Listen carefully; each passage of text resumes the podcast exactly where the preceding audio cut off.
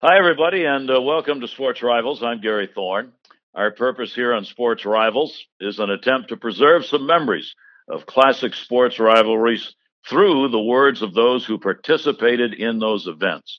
Now, when you say Red Sox-Yankees, rivalry is probably your first thought, and there's a good reason for that. Over the years, these two teams have created some of sports' best moments with some of the game's most notable stars. Today, here on Sports Rivals, we are delighted to bring two of those stars to you, Lou Piniella and Fred Lynn. Now, Lou played for the Yankees from nineteen seventy-four through nineteen eighty-four, part of a sixteen-year Major League career. Lou was the American League Rookie of the Year in nineteen sixty-nine, and he won two World Championships with the Yankees in nineteen seventy-seven and nineteen seventy-eight, and that is the year, seventy-eight, that we're going to be talking about a good deal today. Fred Lynn played for the Red Sox from nineteen seventy-four through nineteen eighty. He, too, had a sixteen-year Major League career like Piniella. He, too, was Rookie of the Year. That was in nineteen seventy-five. And he also won the M V P award that year. He became the first Major League player to win both awards in the same year. Piniella, Lynn, they faced one another in what was a tumultuous nineteen seventy-eight season, in which Boston lost a fourteen-game lead in the American League East in just seven weeks. In September, the Yankees came to Boston, and they swept a four-game series, with the Yankees moving into first place for the first time that season. That series has become known as the Boston Massacre. So you go to October first, Boston beat Toronto, last game of the season, moving them into a tie with the Yankees for first, necessitating a one-game playoff. Move to the next day, October second. The Yankees' Bucky Dent became a Yankee hero forever and a Red Sox curse for eternity when he hit a three-run homer in the playoff game that gave the Yankees a lead they did not surrender, and the Yankees would go on to win the World Series. Now, our producer, Jay Cutlow, and I had the opportunity to talk with Fred and Lou about this, and now you're going to get the opportunity to listen in here on Sports Rivals. And I think probably uh, best way to begin this, uh, Fred, let's turn to you. Let's take a look about the expectations, in particular for the Red Sox going into that nineteen seventy-eight season. Well, the seventy-eight season, we were very much looking forward to it because uh, after the seventy-seven season, we'd only lost to the Yanks uh, that year by two games. And uh, the Baltimore Orioles and us were right on their tails at the end of the season. So we were looking forward to seventy-eight, and we thought we had a heck of a chance. Uh, we got up to a great start. Uh, everybody in the lineup was hitting. Uh, the pitching staff was going great. No one was injured for the first half. This is uh, Jimmy Rice's big year. Uh, he won the M V P that year, had four, over four hundred total bases, and he was just tearing it up. And I was sitting in front of him, so I was getting pitches to hit. And Burleson and Remy were on all the time, so consequently, we were scoring a lot of runs. Um, so the first half of the season, I don't know how many wins we had, but uh, it was a significant amount, and we were playing flawlessly. Uh, the only problem that I could see that was happening at the time, even though we were winning, is that the lineup was the same every day. No, uh, Zimmer would never change the lineup, nor would he take any guys out of the lineup. Even if we had a seven, eight, nine, ten run lead, he kept everybody in there, which I knew sooner or later was going to bite us in the butt. Uh, and more of that later. But I'll let Lou talk about the first half of his season uh, from the Yankees' pers- pers- perspective uh, to see what he thought about it. Well, for me, we felt good about our team also. We had won the World Series in seventy-seven, and uh, we added Goose Gossage to our arsenal of pitching. So we felt really good about our chances. And lo and behold, we got off to a terrible start. And the main reason, we had so many injuries. Uh, our team, we couldn't get our team on the field probably till a, about the All-Star break. And, and at, at the All-Star game, we finally started playing good baseball, uh, got healthy, and we made a heck of a run the second half of the year. How we caught you guys, I'll never know, because at the All-Star game, we were fourteen and a half out. And you guys had just a, a, a great team, a really a great team. In fact, uh, uh, uh, my gosh, uh, you have a couple Hall of Famers, and there should be a couple more off, off of your team, uh, including you, Freddie. But anyway, uh, um, it was, we felt that if we didn't make a, a little ground up immediately after the ball game, I mean, after the All-Star game, that we couldn't, uh, uh, we, we wouldn't have enough time. At the same time, we had a new pa- newspaper strike in New York, and the newspapers were out of commission. And that, you know, there was a, the Bronx Zoo and everything else going on at Yankee Stadium and in, in the New York area. So when the newspapers went out, they allowed us just to relax and play baseball. And at the same time, after the break, we went on a hot streak.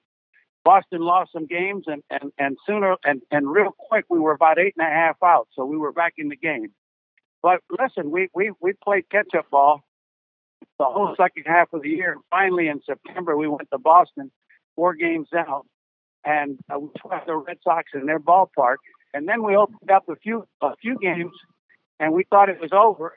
Lo and behold, Boston came back at us and tied us the last game of the year, and then we had that memorable playoff game in, in Fenway Park uh, uh, October.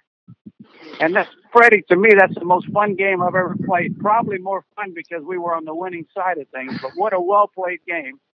And and and what uh, what what a memorable game. That that game stands out in, in, in, in my mind as the most fun game, pressure-packed game I've ever played it.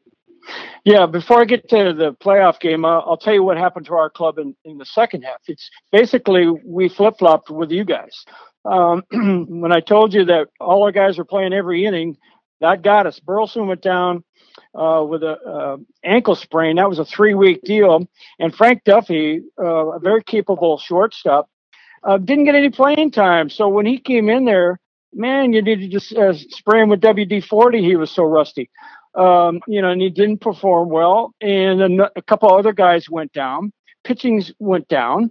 And so all of a sudden, we're in his, just the flip-flop of the Yankee season. We're struggling to play five hundred because of we don't have the, uh, the right guys on the field. Sure. And, and yeah, finally, in September, we got guys back. But by that time, uh, Bill Lee was in the doghouse with Zimmer, and he wouldn't pitch him the second half of the season. Bill Lee did not pitch against you guys in September. Remember now, we tied you, or you tied us, or however you, we ended up in a tie, ninety-nine uh, wins apiece. If Bill Lee pitches any game from like July on and we win one more game, then there is no playoff game. But he was in the doghouse. And so we, we you guys come in for that key series in September, and we threw a kid named Bobby Sproul. I mean, I didn't even know who he was. Well, let me tell you this. I'm going to intercept for a second because one of the questions that I was going to ask you, we played that four-game series with for you with you guys around Labor Day, and we won the first three games. And then uh, the last day, you all had Louis Tion available, and you pitched Bobby Sproul. And I'm thinking to myself, my God, this kid must really, really be good because uh, Zimmer wouldn't take that kind of chance of pitching Sproul, uh, Bobby Sproul, Sproul on the fourth game. And, boy, after I faced them the first time, you could see they was really, really nervous, and I knew we were going to score a lot of runs that day, and we did. But, boy, not pitching Tion was a big break for us. Well, you know what? That's, Zimmer would get these bees in his bonnet, and he wouldn't play guys or pitch. It was really the pitching staff.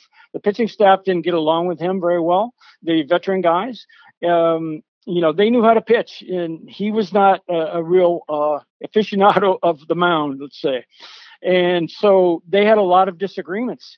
And so he would just not pitch guys. And when he pitched Bobby Sproul, uh, I mean, he couldn't throw it in the cage. Uh, yeah, remember, it was, it was yeah, it was awful. Yeah, he was so nervous. His eyes were like saucers. I'm going, oh, man, this could yeah. be a long day. It turned out that way. It really did. Yeah, See? so then you guys beat us. You sweep us. And then you take the lead, and we won, I think, uh, eight or nine in a row to get yes. to uh, the, the playoffs. In fact, you guys lost to Rick Waits uh, the last day of the season, little lefty from Cleveland. No and, question. And uh, that, uh, you know, opened the door for us, but we played like gangbusters just to get to the playoffs. That that year there, we were the two best teams in baseball. Whoever won the American League East and went to uh, – Uh, postseason was going to win the World Series because the Yankees and Red Sox were the two best teams in baseball in nineteen seventy-eight. You agree with that, Freddie? I do, and we I, we thought just like you guys.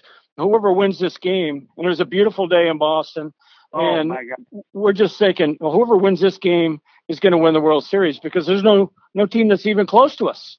No, not at all. Hey, just going back one second, when Lou talked about the you know the strike with the uh, newspapers in New York at one point of the season, we're always curious as fans, how much does the media affect you guys? And, you know, you're talking about the four-game sweep, which was termed as the Boston Massacre.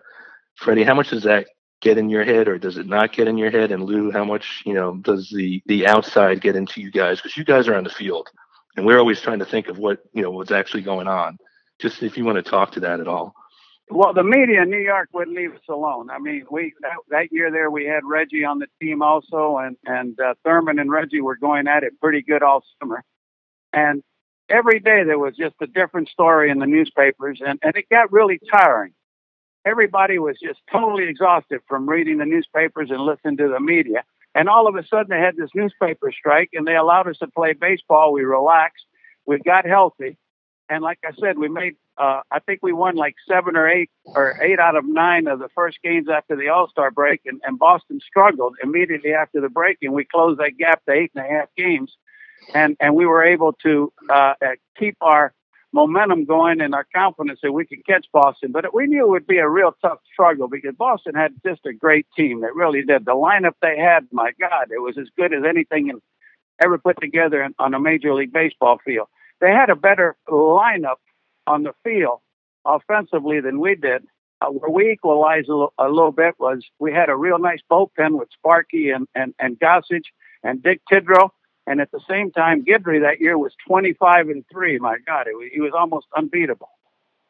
Yeah, from the uh, perspective on the Boston side, as far as the media is concerned, it's very similar to New York. We might not have quite as many papers. But, uh, boy, if we started playing poorly, which we were in September, um, you, you couldn't get away from it. Um, in the, not only uh, the newsprint, but the talk shows. I mean, you couldn't even turn on the radio. There must be, yeah. I, I don't know how many ra- you know, talk shows there were, but they, every was they were just beating us down and beating us down. Finally, you just couldn't read it. You couldn't read about it or listen to it. You just had to go put blinders on. Live your life off the field, but you couldn't listen. You couldn't watch T V. You couldn't uh, read the paper. You couldn't listen to the radio. You just went back to the stadium, and, and then you felt comfortable with your teammates. Um, although we, we had some guys that were not quite um, Thurman Munson, Reggie Jackson fighting, but we had some differences of, of opinion once in a while, because we had a, a locker room full of type A personalities. So, you know, and when you start playing poorly, everybody starts saying, okay, you know, what are you doing? And you start pointing fingers. And then uh, with the media uh, thrown in there, too, it's like a, a, a damn powder keg. Well, with the tensions that were uh, existing in the clubhouse, did you ever step in when the guys were going at each other, or did you just leave that thing alone? Well, I, I, yeah, from my perspective, we, we just left it alone. I mean, listen, it was just going to play itself out. And the whole problem was Reggie basically, you know, he has a big, big ego, as everybody knows. But at the same time, this guy is a winning baseball player. And, you know, he liked the limelight. And at the same time, Billy Martin wouldn't hit him fourth in the lineup. And that made Reggie salt for a good portion of the time. And right around the All-Star break, we finally convinced Billy to give him a give, give, let, let Reggie hit fourth if that's where he felt that he should hit. And he started uh, uh, uh, hitting the ball much better for us. But let me tell you, uh, uh, there, there are two, there are no two tougher towns to play in newspaper and radio talk show wise than Boston and New York. I can tell you that. Yeah, if you can play in either of those cities, we used to call it the big stage. You can play anywhere. Um, exactly. But on the flip side, you could get a, an all-star performer, say in a small market club, come to New York or Boston and not be able to handle it.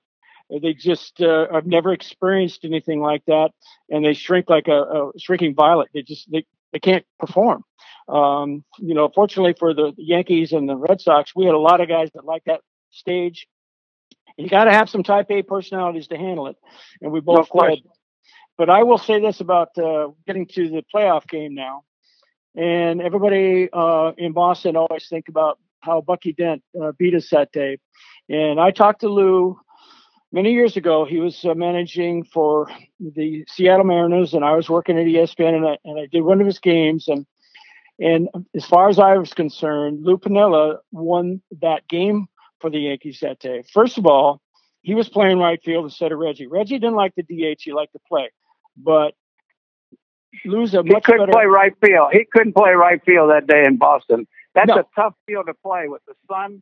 You know, they didn't have the double-deck stadium then, and, and that ball of sun was right over the top of that uh, single deck. And I'm going to tell you what, it was a tough place to play. And, and you hit a ball off of Guidry uh, in the middle part of the ball game that Zimmer told me when he coached for me in Tampa Bay that he thought that would be, or uh, uh, it would clear the bases. And I noticed that early in the ball game, Yastrzemski pulled the three and two fastball off of uh, Guidry into the seats in right field.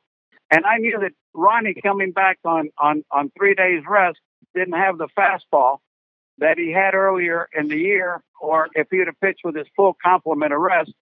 And uh, on that three and two pitch that you hit, uh, uh, Freddie, I, I moved over myself about maybe ten or twelve or fifteen feet towards the line, and you hit a you smoked one over to to uh, to the gate right there in front of the bullpen, and, and the wind held that ball up a little bit, and uh, I was able to make the play. But uh, listen, uh, it was a it was a heck of a ball game. How about Bucky Dent hitting a three run homer? He hit three home runs all year. Unbelievable.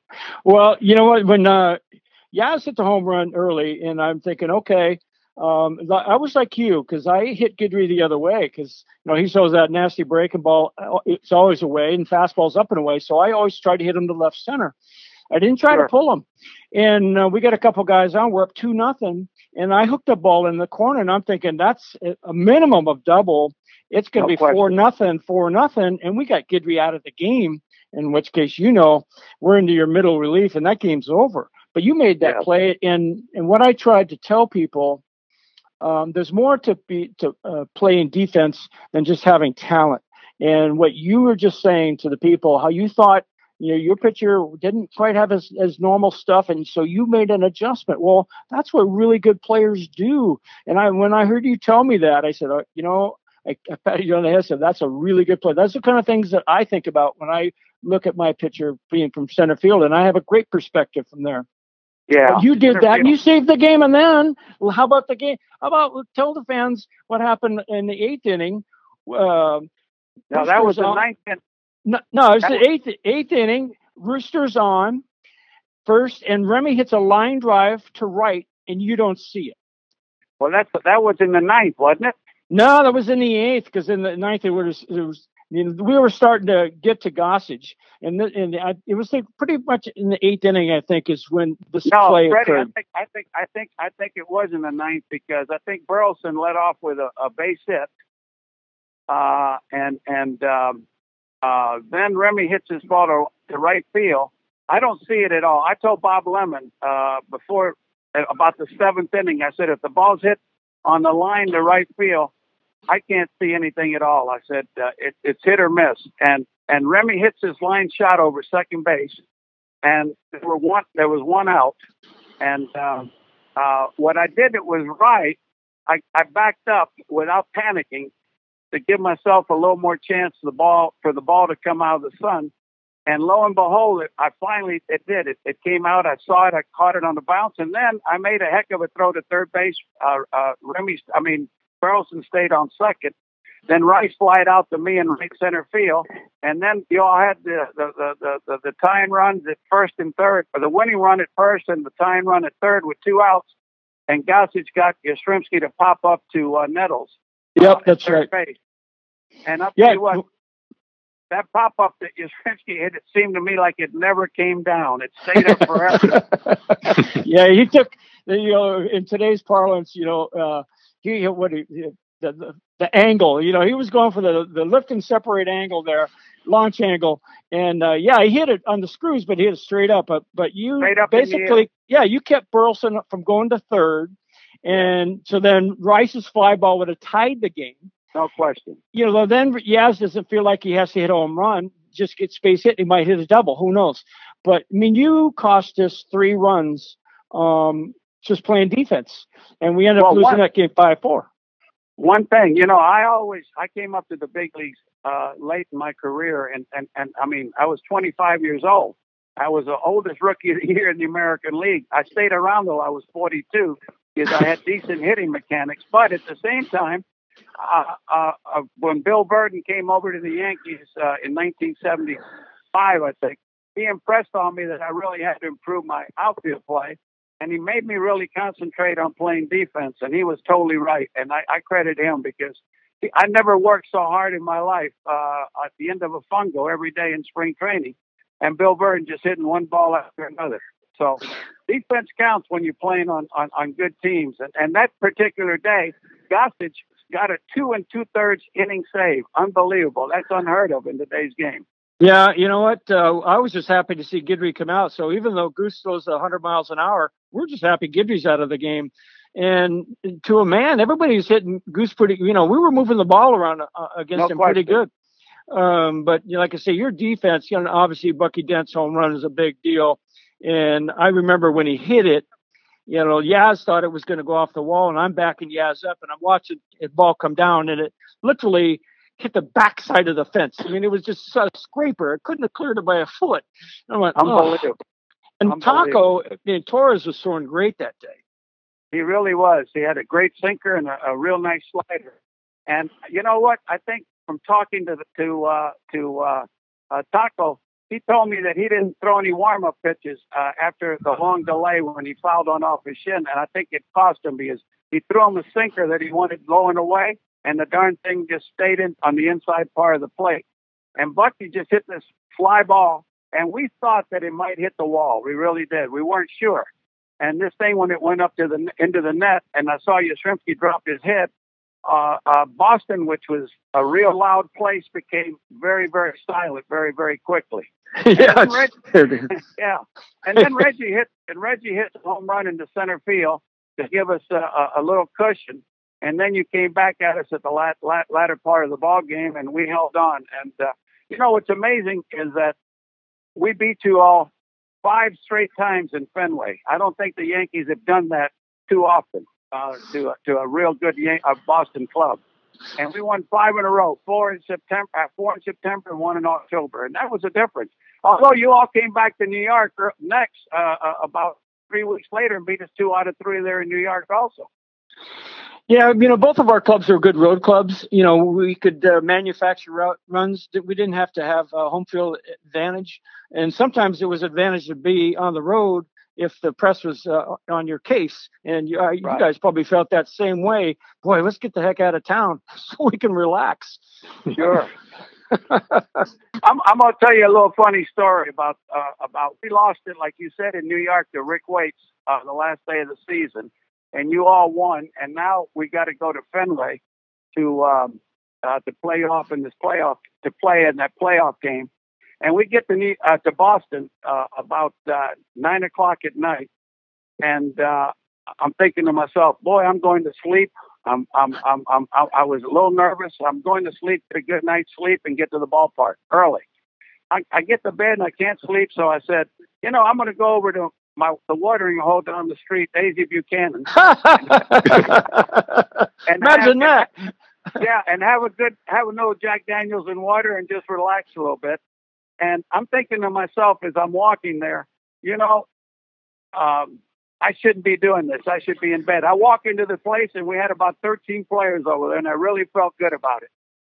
You know what, uh, Lou, I um, often felt that um, in big games, the road team um, had the ability to relax more by just doing what you were doing, because that's where a guy, that's where the team becomes a team. I think when you all go out, having a couple beers or whatever, you're hanging out, but when you're at home, you got your family, you might have kids, you might have relatives in, there's no relaxing, not one little bit.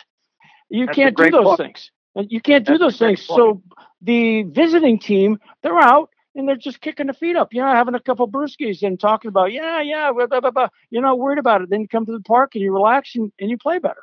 And you play better, yeah. And, and both the game was very, very, very well played on both sides. I mean, let's be perfectly honest. It was five to four, and and again, uh, the two best teams in baseball. N- nothing even close to it. Uh, we swept Kansas City in in, in, the, in in three games, and then we played the Dodgers and beat them for the second time in a row in, in, in six games, and we were never threatened. So it was a, but it, let me tell you what, that game sticks out in my mind as the most fun-filled game I've ever played in my life. And, uh, you know, they talk about the rivalry. Look, we didn't like the Red Sox, but we respected them. We really did. Uh, Thurman and, and, and Reg and, and, and, and, and uh, Carlton had that rivalry going uh, behind the plate. But uh, let me tell you what, uh, we knew that Boston was a great team, and we, and we knew they were going to put runs up on anybody. And that's exactly what happened that day. And, uh, I mean, and, and Bucky, if, if, if Torres just keeps the ball out over the plate a little bit, Uh, Bucky's not going to do all that much with the ball. But Sinker stayed down and in, and he hits his fly ball that goes about three hundred fifteen feet or whatever, and, and, and it's a three-run dinger. Unbelievable. Fred, let me ask you this. After the uh, one-game playoff, how soon after that did you talk with Bucky Dent, and, and just how painful was that loss? Um, as far as getting over the loss, I never got over it. Um, there's a couple things that I look back on my career, and yeah, like Lou says, it's, it's uh, an honor to play in one of the greatest games that ever played, really, the, that seventy-eight playoff game, um, game seven of the seventy-five World Series, which we lost. And in eighty-two, I lost a playoff game uh, to Milwaukee when we were ahead of them. So those kind of things I never get over. I still see me hitting that ball off Guidry, and I still see Lou running and snow coning the ball in the corner. I mean, I've never gotten over those things. Um, and as far as Bucky is concerned, you know what? He he, he was back in the day when shortstops were uh, paid to play shortstop. And if you hit, it was a bonus. And so, I mean, he got the biggest hit of his career. I remember he was going on to talk shows and doing all these things, and he got all these accolades for winning the game. And, you know, it was the biggest hit of his life. Um, and like Lou says, he hit it in three hundred twenty feet. Um, but it's, you know, it's, uh, it's just one of those things, you know, but I never got over it. I, you know, it's, those things haunt me. Um, You know, talking a, about yeah. Freddie, talking about Bucky, you know, he fouled that ball off his shin, and Mickey Rivers uh, was was the um, leadoff hitter, and he tells uh, Bucky, he, he, "Listen, use my bat." He says, uh, I, I, you, "I feel lucky with this bat. Use my bat." So he switched bat to hit that home run. Yeah, well, I, I heard that story. Now I want to check that bat. no, no, no. I didn't mean it that way. No, not at all.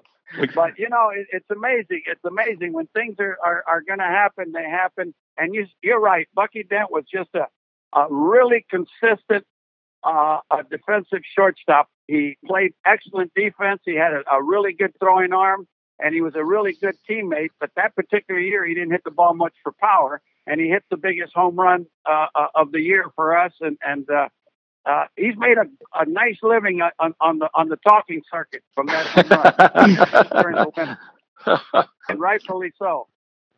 Well, I think we're good on nineteen seventy-eight, but a huge rivalry uh, that covers so many years. You mentioned the Type A players uh, that existed on both sides. Lou, in nineteen seventy-six, you slid into Carlton Fisk, and that resulted in a bench clearing that lasted for a long time. Uh, Tell us what we don't know about that. Well, I wasn't the fastest guy in the world. I mean, I, I could run the bases decent, but uh, I, I wasn't a speedster by any stretch of the imagination. And I, I'm on third base with one out, and um, uh, a ball's hit uh, Dwight Evans in right field, and Dwight Evans has got one of the strongest, uh, most accurate throwing arms. And uh, Dick Hauser, our third base coach, was ho- holding me up on the play, and I said that, oh, with this, I'm going out. And, that's that Type A personality. Yeah, and I did. I and, and, and Carlton was blocking home plate, so I, I rammed into him pretty good. And and as we fell down, he stuck the, the ball right in my face, which, which is fine. I, I mean, listen, he, he wasn't trying to hurt me, and I wasn't trying to hurt him. But and, and all of a sudden, we started throwing punches, and, and, and it got out of hand a little bit. And I think Bill Lee got hurt by uh, uh, uh, Nettles' body slammed him over there uh, uh, in front of the uh, Yankee dugout. Uh, And I, it hurt Boston, uh, no question. But listen, there was a great rivalry. Listen, uh, the, the greatest rivalries in baseball are the Yankees and, and, and, and Red Sox. You got San Francisco and the New York and the uh, L A Dodgers, and then you got the Cardinals and, and, and the Cubs. So listen, uh, we, everybody had, we didn't hate the Red Sox. I don't think the Red Sox hated us. Uh, I think we respected each other, and, and the fans and the newspapers created those type of rivalries more than the players themselves. Yeah, from my perspective, you know, going into Yankee Stadium in the seventies there, um, I was always cognizant uh, when I was coming back to the dugout to put my glove over my head because stuff would be coming out of the stands, from bottles to grapefruits, darts, batteries, golf balls, you name it. That stuff was flying down on us. So, and, and Lou can uh, attest to this, there were more fights in the stands in those days what? than there were on the field. I mean, we used to tussle with the, the Yanks. There's no question about it, but there were always fights in the stands. If some lunatic Red Sox fan or some Red Sox paraphernalia in New York, he was asking for trouble, and they got it. I mean, they were always duking it out at their place and our place. So obviously that, that spills into the, to the field. And I think most of it stemmed from Munson and Fisk. You got these two big type A personality guys. They're both catchers. They're both in the same division. We're just down the street from each other. We play each other like seemed like every other day. And um, so, and those guys like to talk.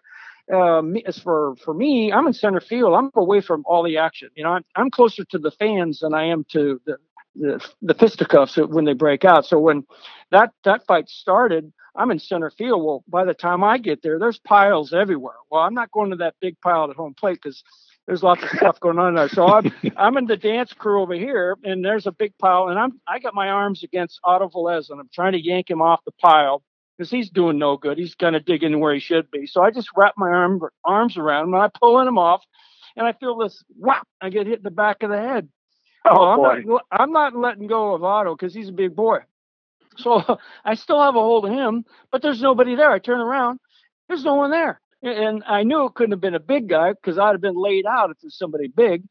And it wasn't until I, I worked at uh, E S P N many years later, and we were doing, a, I think, a Yankees-Red Sox game, and it was pointed out to me, I think, by Mister Cutlow, that uh, they slowed down the tape, and I could see Mickey Rivers just going around and doop, boom. Just yeah. a little like little chicken punches. Yeah, he, he, he hit me, make it quick. He'd, he'd pop somebody and then run around and he'd be gone. And you know, I, I saw him years later, and it didn't hurt me. I mean, I, you know, no one wants to get hit in the head, but uh, it, it didn't faze me or anything. And I, I just had to laugh because that, if you know Mickey and you played with him, you you can't uh, hate the guy. I mean, he just no, just, you gotta he, love him. Yeah, he just doesn't have that in him. So, you know, I, I wasn't one of those guys that, ah, I hate the Yankees. Ah, I respected them, like Lou said. We respected them. We played you guys like nineteen, twenty times a year. Um, but as far as uh, throwing punches and stuff like that, if I have to be really pissed, to be honest with you, to, to fight. You know, so if one of their guys had thrown one in my ear, yeah, that might have done something. But uh, you know, plays at second, or you know, I'm in the outfield. That stuff is not. I'm I'm too far away from the action to to be directly involved most of the time. Now, everyone has seen footage of these brawls, but was there any payback in the games or years that followed? No, not that our, not from our side. You know, there was nothing. If, if there was a fight, you know, Bill Lee did get hurt in that because. Um, it looked like it was over, and Bill said something, and, and, and Nettles grabbed him by the arm and threw him down, and it hurt his shoulder. It was never quite the same after that. But um, no, you know, even if you took somebody out back, you know, the rules were different back then. I mean, uh, double play balls, you you tried to take guys out. Uh, yes. And, and, and it was up to the shortstop or second baseman to get out of the way because we're taking you out. And, um, and nobody really um, had any retaliatory pitches for guys doing their job. Um, I never remember, I, I, to be honest with you, I don't remember from either side the pitchers throwing it to hitters. I, I just don't remember that. And it was all, usually the fights happen by something that uh, on, on the field, a break up a double play or some, some play at the plate. But I don't remember anybody headhunting. I, I just don't remember that. I don't either, Freddie. No, they, they were all uh, rivalry games, uh, well-played games, and uh, both teams. I know, I know, we respected Boston. I really did, and we audit their lineup. I mean, I, I, I can basically almost forty years ago uh, remember their lineup. I mean, it was one hitter after another, left-handed, right-handed. uh, average hitters, power hitters. About the only thing, they didn't, they didn't steal many bases, but they didn't have to. Our club didn't steal many bases either. Our, you know, our club, what made our club hard to pitch to, I thought, was that uh, our right-hand hitters were more the right center field, left center field, average R B I type guys, and our left-hand hitters uh, didn't hit for as much average, but they hit more for power, and it was more conducive for Yankee Stadium because of the short porch over there. So when we went to Boston, uh, what helped us was the fact that uh, our right-hand hitters uh, could, could hit the ball for more power because we crowd the plate just a little more in Boston to make sure that we could hit it uh, uh, to the to the pull field. Yeah, I was going to ask you that, if you guys made adjustments as hitters coming into Fenway Park. Yeah, we did. I, I know myself, I know Thurman, uh, we, we would crowd the plate just a little more and try to force the Boston pitchers to pitch us uh, inside a little more so that we could uh, uh, uh, hit the ball for a little more power. Or in Yankee Stadium, uh, we'd get off the plate a little more because it was so deep out there in left center field. Uh, and, and, and, and we wanted to keep that ball on the line, the left center field and right center field. And we had a lefty righty lineup all the way through. Uh, uh, where Boston, Boston, I mean, outside of Remy and, and, and, uh, and Burleson, and Burleson could hit a home run from time to time too. Uh, everybody else in that lineup, I mean, could hit the ball for power and, and hit the ball for average. It was just a great lineup. Uh, it, it really was. And it just uh, amazed me. I still think about it today. How in the hell did we ever come back from fourteen and a half games? Uh, and, and Freddie explained it with the injuries and so forth the second half of the year. But it was a heck of a pennant race. And, and to this day, I remember that year. And I remember that playoff game and the fact that we repeated as world champions. To add to that, Lou, Boston had a big lead the season, and then the Yankees started making a comeback. There were whispers of, of nineteen seventy-eight all over again. Uh, Freddie, I'm wondering about the allegiance you still have with the Red Sox, uh, watching them now uh, from afar. Well, for me, you know, this I, I, I was signed by the Sox, so, you know, I, I have a certain allegiance to them and, and they to me, actually. And, yeah, I'm, I'm watching all the time, Yankees, uh, uh, Red Sox series uh, all the time. And the last season was so unique that, I mean, the Yankees won one hundred games and they were eight games out. That's like, yeah. That's insane. You're you won one hundred games and you're eight games behind. Um, you know what the Red Sox were able to do last year uh, as a team is uh, I've never seen it. I mean, the, the Yankees in seventy-eight won one hundred and we won ninety-nine. Um, but this year, one hundred eight games. I mean, that feels like you never lose.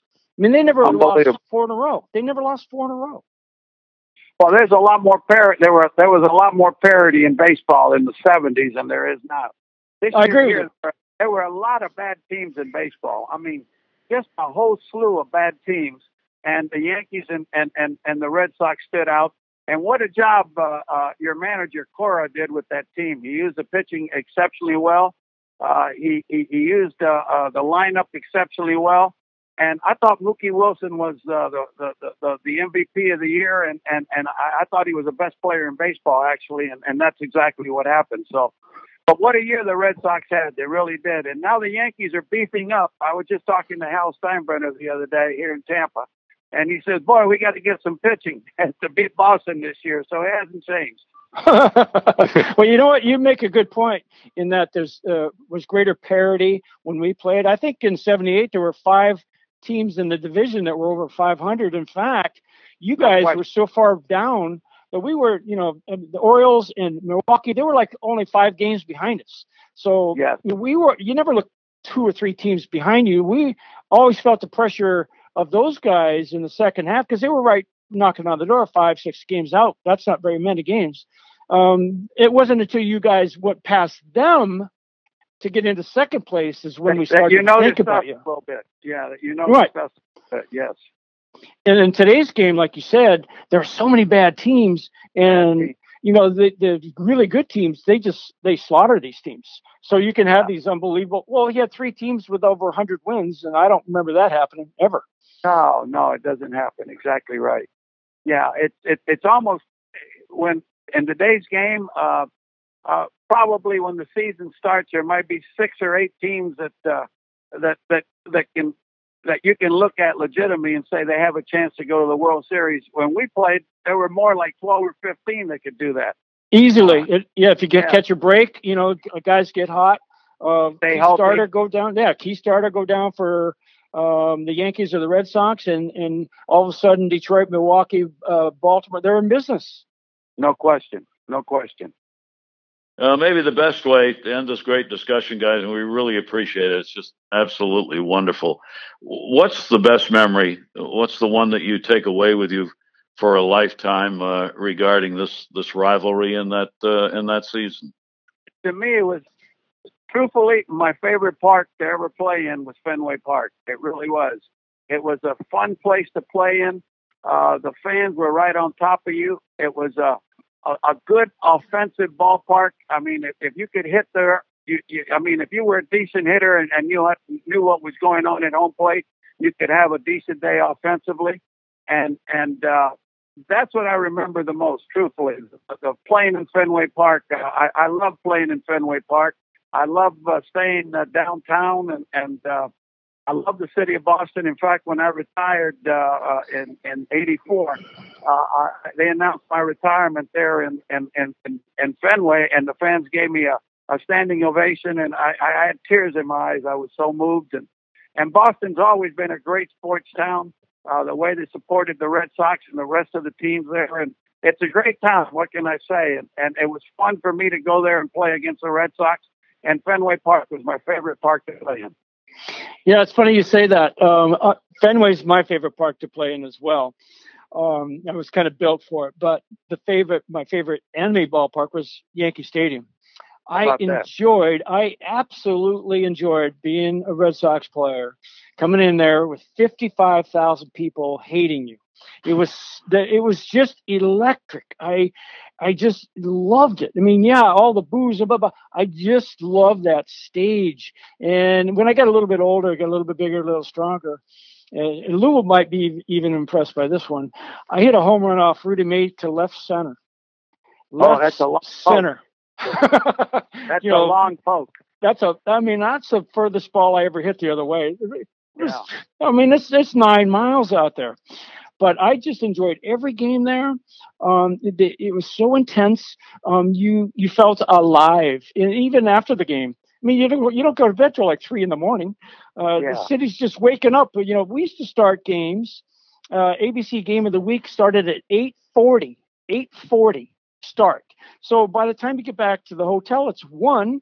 You go out and have a couple um, hot toddies. Brewskis, yeah, yeah. Yeah, and it, it's all of a sudden two, three in the morning, and the town's still still jumping. Uh, it was just a great place to play. I, I loved every second of it. Um, going yeah. there, and then obviously the rivalry, because they were always good and we were always good, and so in in the stage was so cool. Uh, it's and every once in a while I make a defensive play, and you, you just fifty-five thousand people go silent. Oh yeah, oh, that's the, that's the yeah. coolest thing. It's the coolest yeah. thing when it just gets real quiet uh, after you made a, a play, a take away a, a run or a hit from uh, a Yankee player. That was the best. Yes, you know, I was blessed that I was able to wear a Yankee uniform. I got traded there from Kansas City in, in nineteen seventy-three, and it was the best thing that ever happened to me in my life. And for an owner like Mister Steinbrenner that uh, loved winning and, and, and, and spent the money to uh, put a good product on the field. Uh, it was a blessing for me. And, and, and, and truthfully, uh, uh, those are the moments that I cherish the most. Now, I managed for twenty-three years in the big leagues, uh, but I'll tell you what, the thrill of putting on a Yankee uniform and stepping on the Yankees, stepping out the Yankee Stadium, uh, uh, unsurpassed in my career. Well, I'll tell you something you might not know. When I was in high school, I was drafted by the Yankees. Um, oh, boy. I, was, I was supposed to be the next Bobby Mercer. And, uh, yeah, so they scouted me from the time I was fifteen years old. Uh, I, I even played on a team called the Pasadena Yankees, and I wore Moose Scowen's old uniform. It had oh, Scowen stitched into it. So I played, I was a Yankee guy from the time I was fifteen till eighteen, and I was drafted by him, and then I went to S C to play football and baseball instead. But yeah, I could have been a Yankee very easily. Well, Freddie, you know, the amazing thing up here in Tampa, Florida, and my hero growing up was Ted Williams. So I was always a Red Sox fan when I was a youngster growing up here in, in, in Tampa because of Ted. And, uh, uh, I, you know, I, I, I never was in the Yankee, I mean, the Red Sox organization, but I, I, I got traded to the Yankees, and, and boy, what, what a blessing that was. And, and, you know, when you play in a small market like Kansas City, and, and, and you mentioned it before, some guys can adjust to the bigger stage, and some guys just don't quite uh, uh, uh, make it. And, and I, I, you know what, I was a little nervous the first time I put on that uniform in spring training.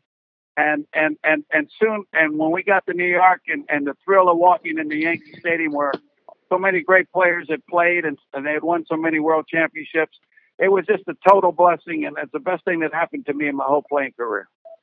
Yeah. You know, I, I felt the ghost of the past. That's why I like the old stadiums. And I felt, um, privileged to have played in our era, because I mean, I, I'm in Yankee Stadium, and in, Yan- in, in Mickey Mantle's standing where I was standing, you know, yeah. Joe D, um, all the greats. I'm just like, this is so cool. this no is question. so cool. No I'm, I'm, I'm standing in the same spot. So that was um, why, why were all these older stadiums the ones that were most fun to play? And I enjoyed playing in Tiger Stadium also as a hitter. Yeah, well, that's the uh, uh, that was a wonderful place to hit if you get the ball in the air. That's for sure. No, uh, yeah, question. But every every ballpark that we played in had just some kind of unique quality to it. Um, unlike today's stadiums, in fact, as you know, Lou, that most of the baseball fields that we played on were stuck in football stadiums. And so exactly. a football field ran right through most of our field. And I'd say at least half of the stadiums that we played in uh, yeah. were multi-purpose, and they're uh, basically for football, and they threw baseball in. And now today's players are so fortunate where they just play baseball, and the fields are, are like pool tables. They're immaculate. Yeah, they're perfectly manicured, no question. Yeah, not no like question. in, how about, how about how bad the outfield it was in New York? I mean, yeah. you ran from second base, you went downhill into the center, and you went back up the hill, and then if you went to right field, yeah. went back downhill again. yeah, no question, no question. Oh, great fun, Lou, great fun. It was, it was, it was, Freddie, and, uh, uh it, it, you know, I, I feel fortunate we won in seventy-eight and repeated as world champions, but truthfully, that the team you guys had, uh, I, I'm, I'm, I'm positive that if, if we hadn't won that ball game, you all would have met, been the world champions that year. Yeah, I agree with you. And that ends another chapter of Sports Rivals.